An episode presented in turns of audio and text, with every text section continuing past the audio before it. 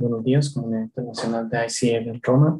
El día de hoy estamos traduciendo con la pastora Becca Jones el sermón del servicio del 8 de agosto del año 2021. Donde quieras que estés, siéntate, toma papel y lápiz, relájate y recuerda que Dios tiene un mensaje para tu vida el día de hoy. Que Dios te bendiga. Esta mañana estábamos preparando y haciendo pruebas de sonido y, me encanta cómo el Espíritu Santo trabaja, porque las canciones que ellos seleccionaron, el tema, eran una proclamación, eran como un previo de lo que hoy vamos a estudiar en la palabra de Dios.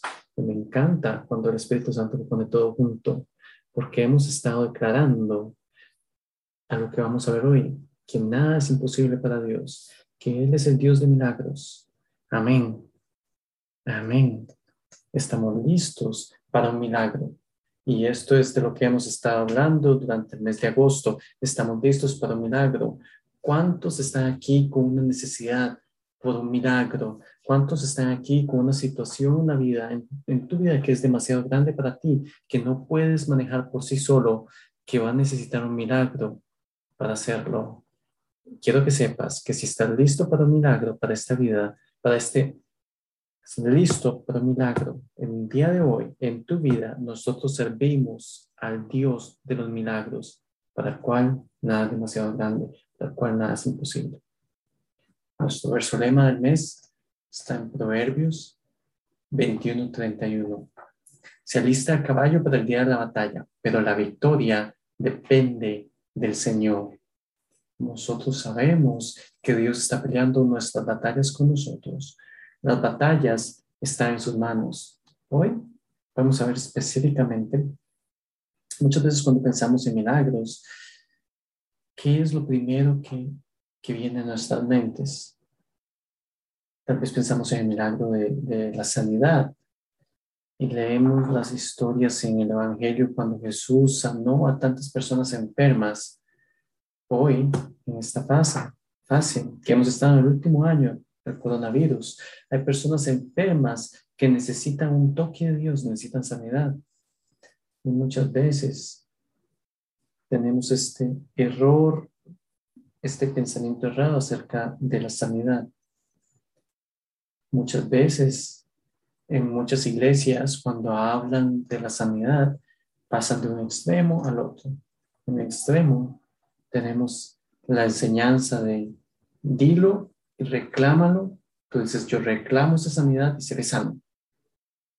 Y eso es como decir que algo que yo estoy haciendo va a traer esa sanidad. Y cuando la sanidad no llega, o cuando las cosas no funcionan como yo quiero que funcionen, ¿qué nos dicen? Bueno, tal vez te falta fe, bueno, tal vez no dijiste de la forma correcta. Y después nos desilusionamos porque estamos poniendo esa sanidad en nuestras propias manos, basados en nuestras palabras, en lo que decimos y hacemos. También tenemos el otro extremo, que es, dice que es, que es una creencia. Que dice, una vez que murió el último apóstol, hay una creencia que dice que una vez que murió el último apóstol en la Biblia, no iba a haber más milagros. ¿La Biblia dice eso en alguna parte? No. ¿Y cuántos de ustedes han visto o experimentado un milagro? Muchos de los que están aquí. Incluso si un milagro ha sucedido en los últimos dos mil años, sabemos que Dios sigue haciendo milagros.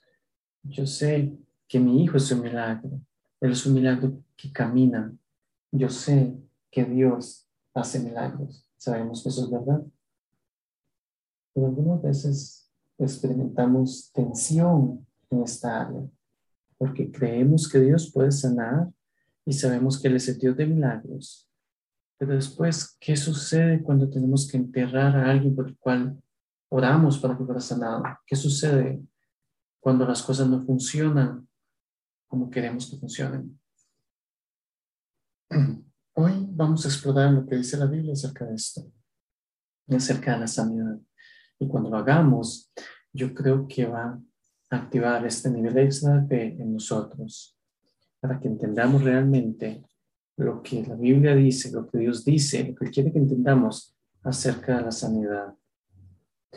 Uno de los pasajes más claros está en Santiago capítulo 5, verso 13. Dice,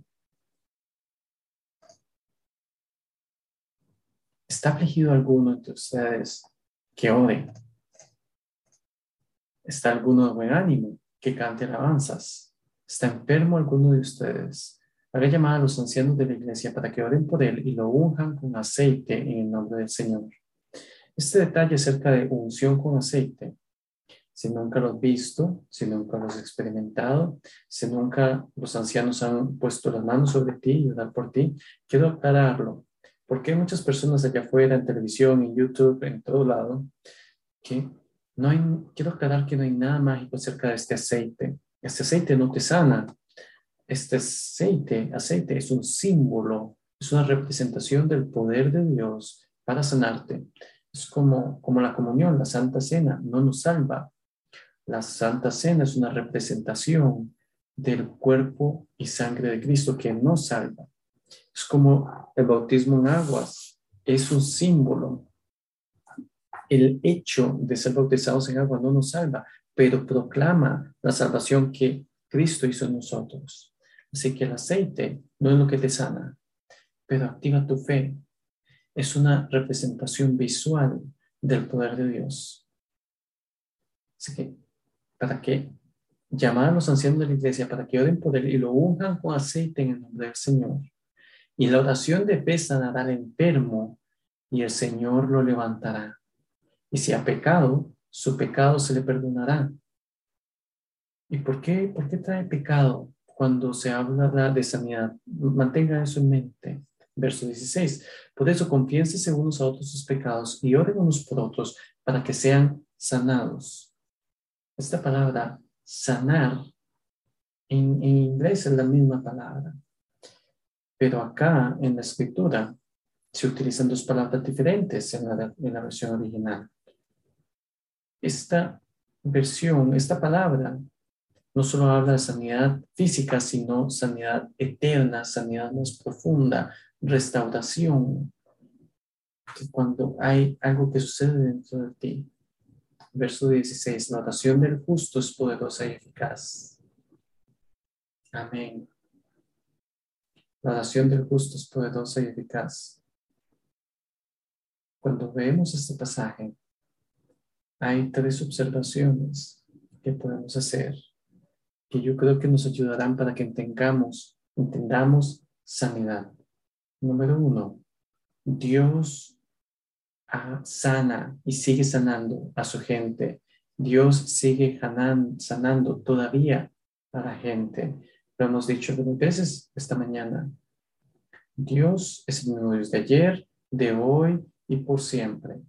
Él sigue siendo y haciendo milagros, sanando personas. Lo hemos visto antes. Lo hemos visto heridas que han sido sanadas Hemos visto, hemos visto mujeres estériles que tienen hijos. Hemos visto oídos cerrados que son abiertos. Hemos visto que Dios sigue sanando gente. ¿Y por qué? Porque es que Él nos sana cada vez que pedimos. Porque es que Él nos sana cada vez que pedimos algo en específico. Si yo fuera Dios y yo digo, bueno, yo soy Dios, yo puedo sanar voy a ir al hospital de niños y voy a limpiar ese hospital. Voy a, sanar a cada niño que está ahí. Así es como pienso yo. Pero Isaías, Isaías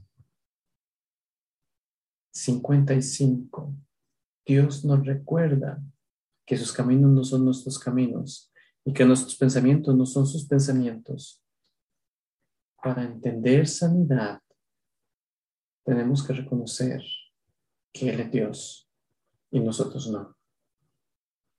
Incluso si no funciona como nosotros creemos que debe funcionar, tenemos que estar de acuerdo con lo que Él está haciendo, confiar en medio del proceso.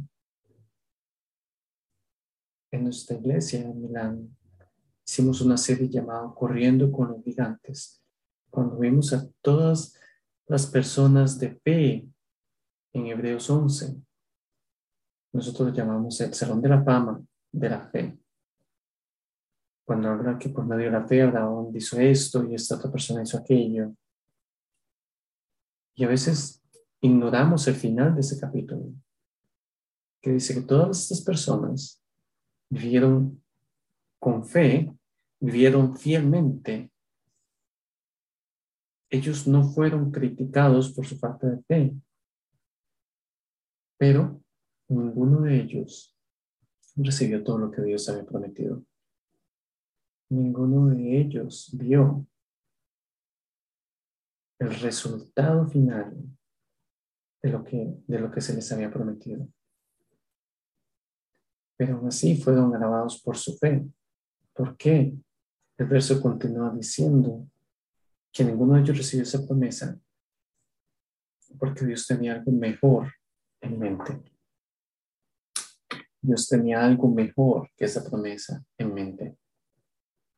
Así que quiero que sepas, Dios sigue sanando. Él es capaz, Él está dispuesto, Él sigue sanando. Pero la segunda observación que podemos tomar de este verso es que Dios está más preocupado por mi alma. Él está más preocupado por mi alma. Muchas veces pensamos en los resultados físicos y nos enfocamos en lo que nos sucede. Nosotros estamos preocupados por lo que nos sucede en nosotros a Dios le preocupa lo que está sucediendo en nosotros. Él está más preocupado por nuestra alma.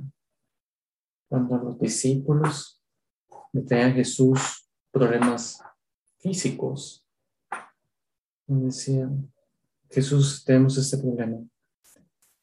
Jesús les decía, no se preocupe su corazón, crean en Dios, crean en mí, en la casa de mi Padre, yo voy a preparar un lugar para ustedes. Eh, Jesucristo ni siquiera responde a la pregunta que tenían.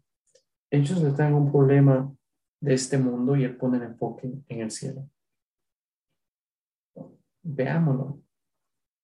Mateo 10, 28. Los discípulos están preocupados por ellos mismos, por un problema de este mundo. Y Jesús les dice, no teman a los que matan el cuerpo, pero no pueden matar el alma tema más bien al que puede destruir alma y cuerpo en el infierno. Ponemos todos nuestros esfuerzos y energía en preservar nuestro estado físico. Tenemos distanciamiento social, nos lavamos las manos, nos ponemos las máscaras. Incluso antes del COVID limpiábamos todo, desinfectábamos, nos manteníamos distantes y esto es bueno. Tenemos que ser buenos mayordomos del cuerpo que Dios nos dio, pero pongamos tanto esfuerzo y energía y aún más en nuestra existencia eterna, porque en la vista de lo eterno, esta vida física es un segundo, es un vapor, es un suspiro.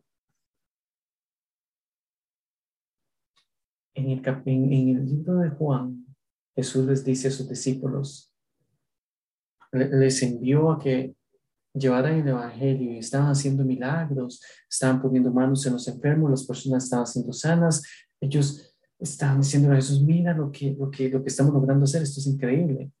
Y Jesús les dice, escuchen, no se alegren de que todo esto esté sucediendo, no se alegren de que, de que los, los enfermos están siendo sanos.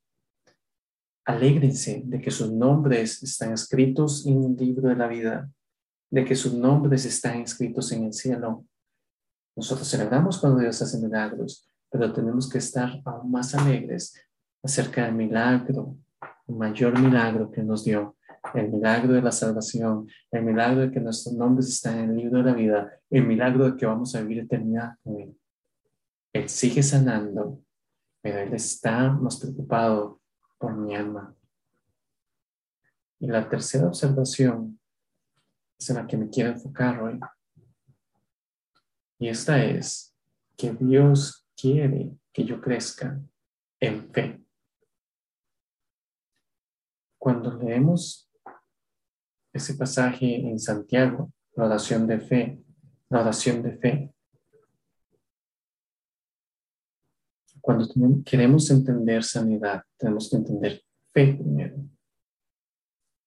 Hebreos 11:6 dice, en realidad, sin fe es imposible agradar a Dios, ya que cualquiera que se acerca a Dios tiene que creer que Él existe y que recompensa a quienes lo buscan.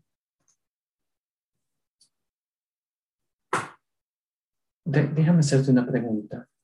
¿Cuándo buscas a Dios más? ¿Cuando todo está bien? ¿Cuando todas tus oraciones están siendo respondidas? ¿O cuando estás enfermo? ¿Cuando estás en preocupación? ¿Cuando tienes a alguien enfermo en tu familia? ¿Cuando alguien tiene problemas de adicción o financieros? ¿Cuándo es que buscas más a Dios? Obviamente, le buscamos más cuando hay problemas. Le buscamos más y buscamos más su presencia. Hebreo dice que es imposible agradar a Dios sin fe, porque cualquier persona que viene a Él tiene que creer que Él existe y que Él premia a aquellos que le buscan. A Dios le gusta cuando tenemos que poner nuestra confianza en Él. A Dios le gusta cuando le buscamos con nuestros problemas, cuando estamos buscando quién Él es. Él crea esta intimidad con nosotros. Pero voy a ser personal para ti. Yo he estado dando por más o menos nueve años una oración en mi vida y en mi ministerio. Yo he visto cómo Dios ha sanado personas. Yo he visto cómo el cáncer se derrama de la cara de una dama. Yo he visto reportes de personas que dicen, yo no sé cómo pasó, pero yo estaba enfermo y ahora estoy bien. Y yo me regocijo con esas personas. Pero cada día, incluyendo esta mañana, por los últimos ocho años y medio, yo me he despertado y yo he dicho, Dios, por favor, sana a mi hijo Tucker. Por favor, sana sus cuerdas vocales. Por favor, permítele hablar. Incluso si es solo una palabra, por favor, permítele hablar. Y si no es mucho problema, por favor, permite que esa palabra sea mamá. Por nueve años yo he dado esa oración. Les tengo que decir, Dios ha sanado a Tucker, ha hecho cosas milagrosas en su vida. Pero esa sanidad está completa, no. Pero ha habido un crecimiento en mí durante esos nueve años, yo he aprendido lo que significa realmente confiar en Dios. Yo he crecido en compasión por otras personas que tienen problemas. Yo estoy más consciente de, padres y de familias que están pasando por la enfermedad de sus hijos. Hay un proceso que está sucediendo dentro de mí. Y ese proceso está sucediendo dentro de mi familia mi hija de 11 años, cuando su hermano está enfermo, ella pone manos sobre él y dice, en nombre de Jesús, que mi hermano sea sanado. Crecemos, hay un proceso. Cuando pensamos en sanidad, pensamos solo en los resultados, porque nosotros como humanos nos enfocamos en resultados. Queremos una fórmula. Yo hago esto, Dios hace esto, 100% del tiempo. Pero si Dios hiciera todo lo que le pedimos de forma inmediata, inmediata, ni siquiera hablaríamos con Dios, ni siquiera tendríamos una relación con Dios. Experimentaríamos esa intimidad en fe con Él, crecimiento en fe. No. Y por eso es que se llama fe. Si todo fuera perfecto, no necesitaríamos fe. Fe que nunca es probada es una fe que no puede ser confiada. Una fe que nunca ha sido probada no es una fe confiable. Y Dios quiere que tú crezcas en tu fe. Nosotros nos enfocamos en los resultados, pero Dios se enfoca en el proceso. Así que para entender fe, si vemos en este pasaje en Santiago, el siguiente verso, él habla de una historia que está en el Antiguo Testamento. Santiago 5:17. Elías era un hombre con debilidades como las nuestras. Con fervor que no lloviera y no llovió sobre la tierra durante años y medio. Volvió a dar y el cielo dio su lluvia y la tierra produjo sus frutos. Él resumió la historia en dos versos. Pero ¿por qué iba a incluir esa historia después de este pasaje acerca de sanidad? ¿Por qué? Y para entender esto, vamos a ver la historia original en el Antiguo Testamento. Primero de Reyes, capítulo 17, verso 1. Ahora bien, Elías, el Tisbe de Galad, fue a decirle a Acab, tan cierto como vive el Señor, Dios de Israel, a quien yo sirvo, te juro que no habrá rocío ni lluvia en los próximos años hasta que yo lo ordene. Santiago trajo esa historia a cotación, porque si vemos esta historia, vemos que la fe inicia por medio de una palabra de Dios. La fe inicia por una palabra de Dios. Yo tengo la palabra de Dios sobre mi hijo Tucker yo creo que un día Él hablará, que Él se comunicará eh, y comunicará el mensaje de esperanza y gracia y gozo y paz a miles de personas. Yo puedo verlo en mis sueños, yo escucho su voz, yo tengo esta palabra y yo la creo y yo espero el día en que yo pueda compartir contigo su historia o aún mejor el día en que Él pueda venir a predicarte su historia y yo lo creo. Pero ¿de dónde viene esta palabra? ¿De dónde viene esta palabra de Dios? Bueno, Romanos no lo dice. Romanos 10, 17. Así que la fe viene como resultado de oír el mensaje y el mensaje que se oye es la palabra de Cristo. Tu fe está creciendo y se está activando por medio que tú escuchas en este momento este mensaje, en esta mañana. Y también se activa y crece en ti cuando tú estás en casa leyendo tu Biblia no estás simplemente leyendo un devocional de 10 minutos, 10 minutos para sacarlo de tu lista diaria, decir, leí tres capítulos hoy. No, está leyendo la palabra de Dios que está viva y activa y trabajando en ti para activar tu fe. Amén. De esta forma, cuando oras por sanidad y dices, Dios, sana a mi hijo, y tú abres la puerta y dices, hoy será el día. Y yo le digo a Tucker, Tucker, a ti mamá, Dios te sanó. Y él me ve y sonríe. Y yo me siento desanimada. Pero después yo abro la palabra de Dios y leo, aquel que ha hecho más de lo que jamás puedes pedir e imaginar, que para Él sea la gloria por siempre y para siempre. Allí es cuando tu fe empieza a crecer. La fe empieza por medio de esa palabra de Dios. Continuemos en la historia de Elías. Primera de Reyes 18. Elías oró y no robió por tres años y medio. Y ya se lo había dicho el rey Acab, que cuando él dijera que iba a llover, llovería. Tres años y medio habían pasado y no había una nube en los cielos. Así que Elías dijo, ni siquiera voy a ver, voy a enviar a mi servidor y a decirle, ve y mira si ves algo hacia el mar. Y, cuando el sirviente fue, lo vio y dijo, no hay nada allí. Siete veces Elías le dijo, ve regresa y observa. Hay alguien aquí esta mañana que necesita esas dos palabras en tu corazón. Regresa. Regresa. Tal vez no ha sucedido, pero tienes que regresar. Dilo conmigo, regresa. regresa. Todos los días por nueve años yo he orado y yo no he escuchado a mi hijo decir una palabra, pero mañana, en la mañana, cuando me levante, regresaré sin excusas y sin reclamos y sin promesas. Le diré, Dios, yo confío en ti, yo creo en ti, yo tengo fe en ti. Por favor, sana a mi hijo Tucker y permítele hablar. Y yo le voy a confiar en él en el proceso. Muchos de nosotros tenemos que regresar. Número dos. Y esto es lo que nos enseña este verso.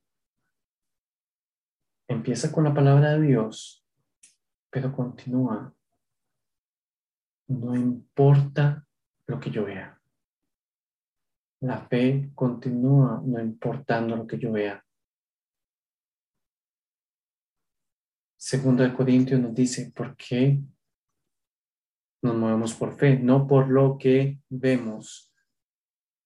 Es por fe, no por lo que vemos. Segunda de Corintios 5:7. Por fe, no por vista.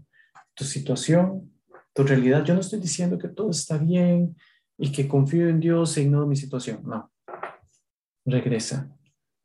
Regresa. Enfoca tus ojos en Él y confía en Él. Número tres.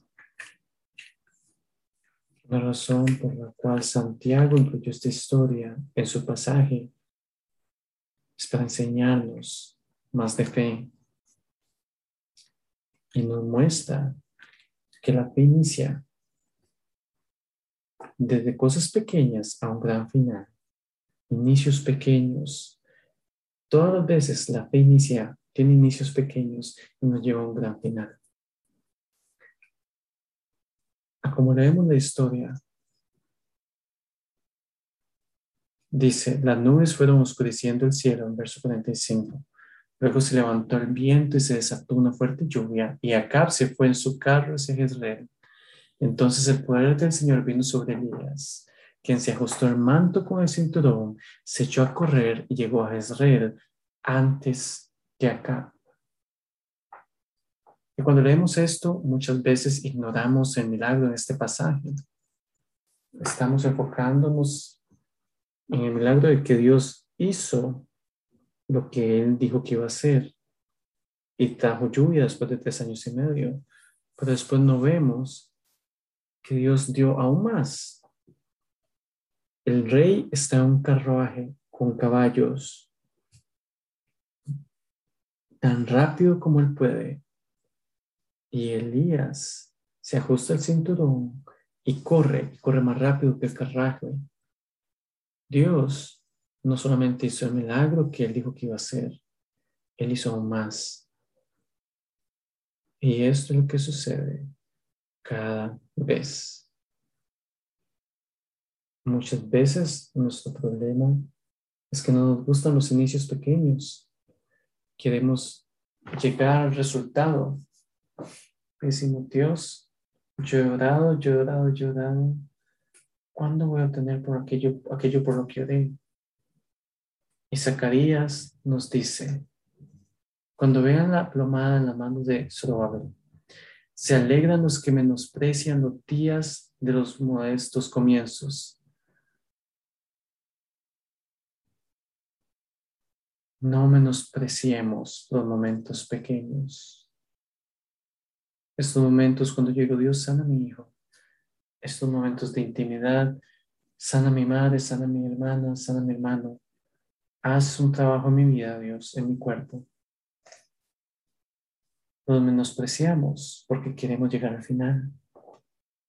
Pero este verso nos dice que Dios se alegra en los pequeños comienzos nosotros servimos al Dios de los inicios, servimos al Dios de los inicios. Vemos incluso Pablo en segunda de Corintios, dos, tres veces, él le pidió a Dios que le quitara este aguijón de su vida, no sabemos qué es, pero tres veces él le pidió a Dios que se lo quitara y cada vez Dios le dijo, mi gracia es suficiente para ti. Mi gracia es todo lo que necesitas, porque mi poder trabaja mejor en debilidades. Por, Pablo dijo, por lo tanto, gustosamente haré más bien alarde de mis debilidades para que permanezca sobre mí el poder de Cristo.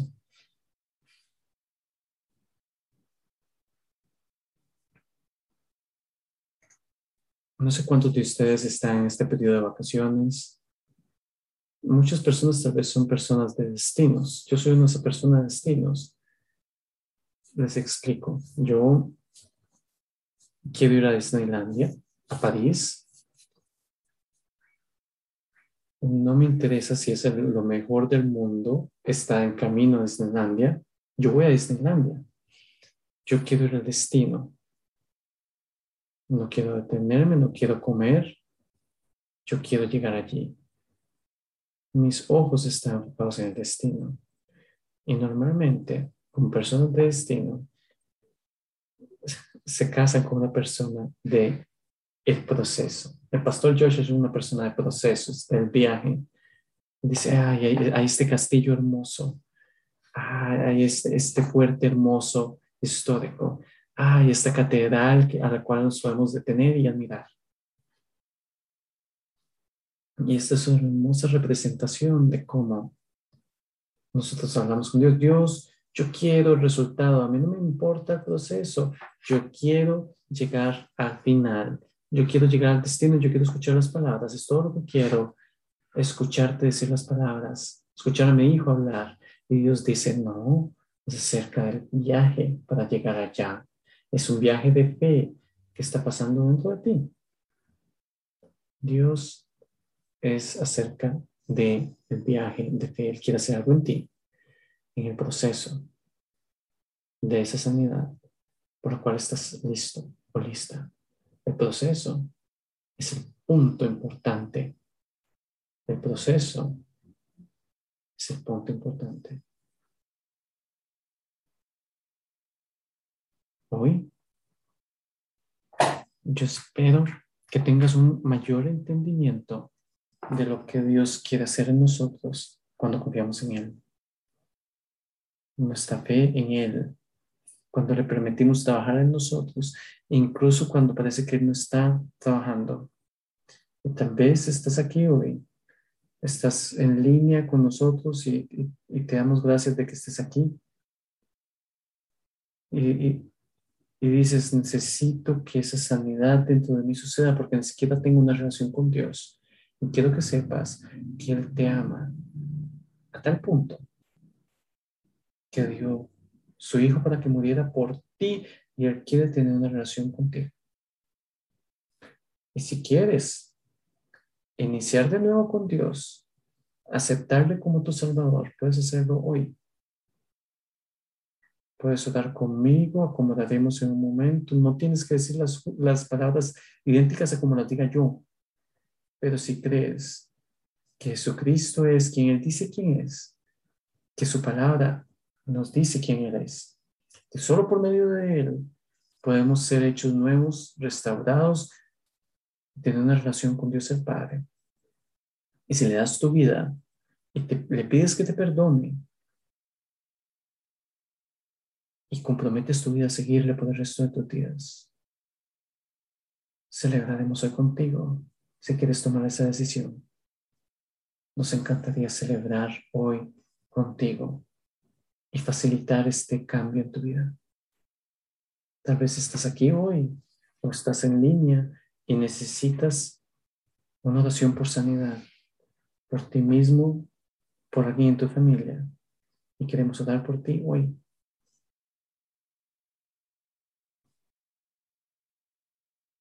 Tal vez es algo nuevo para ti, tal vez es algo en esta temporada, tal vez es alguien que, que, que tal vez está enfermo en este momento o es un milagro por el cual has estado dando por años.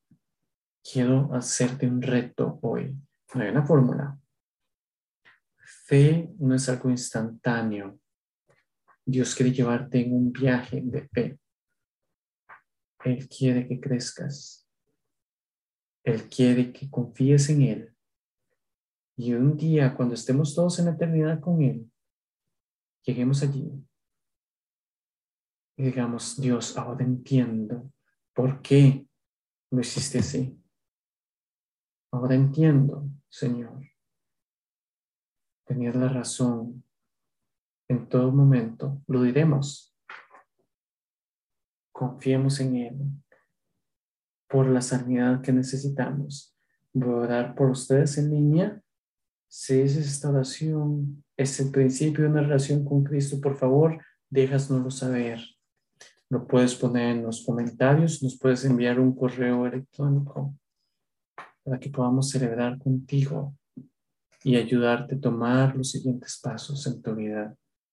Podemos. Señor, te damos gracias y te amamos. Gracias por ser un Dios de milagros y por seguir haciendo milagros. Y confiamos en ti incluso cuando esos milagros no suceden como nosotros lo planeamos. Ponemos nuestra esperanza y confianza en ti. El más grande de los milagros es que nuestros nombres estén escritos en el cielo, que hemos sido perdonados y que tenemos la esperanza de tener eternidad contigo.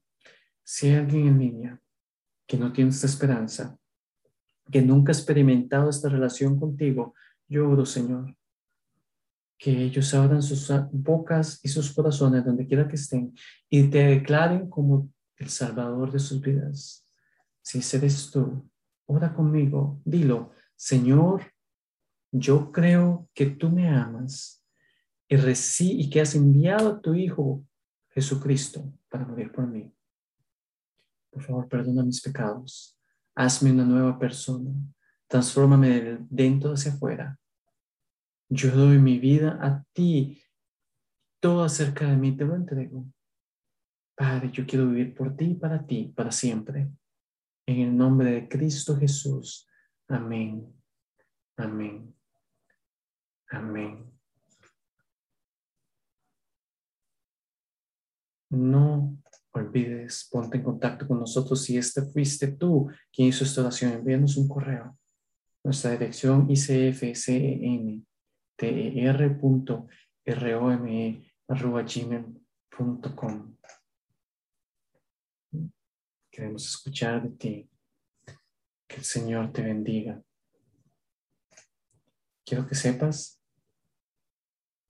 que si has invitado a Jesucristo en tu vida, es el mejor día de tu vida y la mejor oración que has hecho. Visita nuestra página de internet.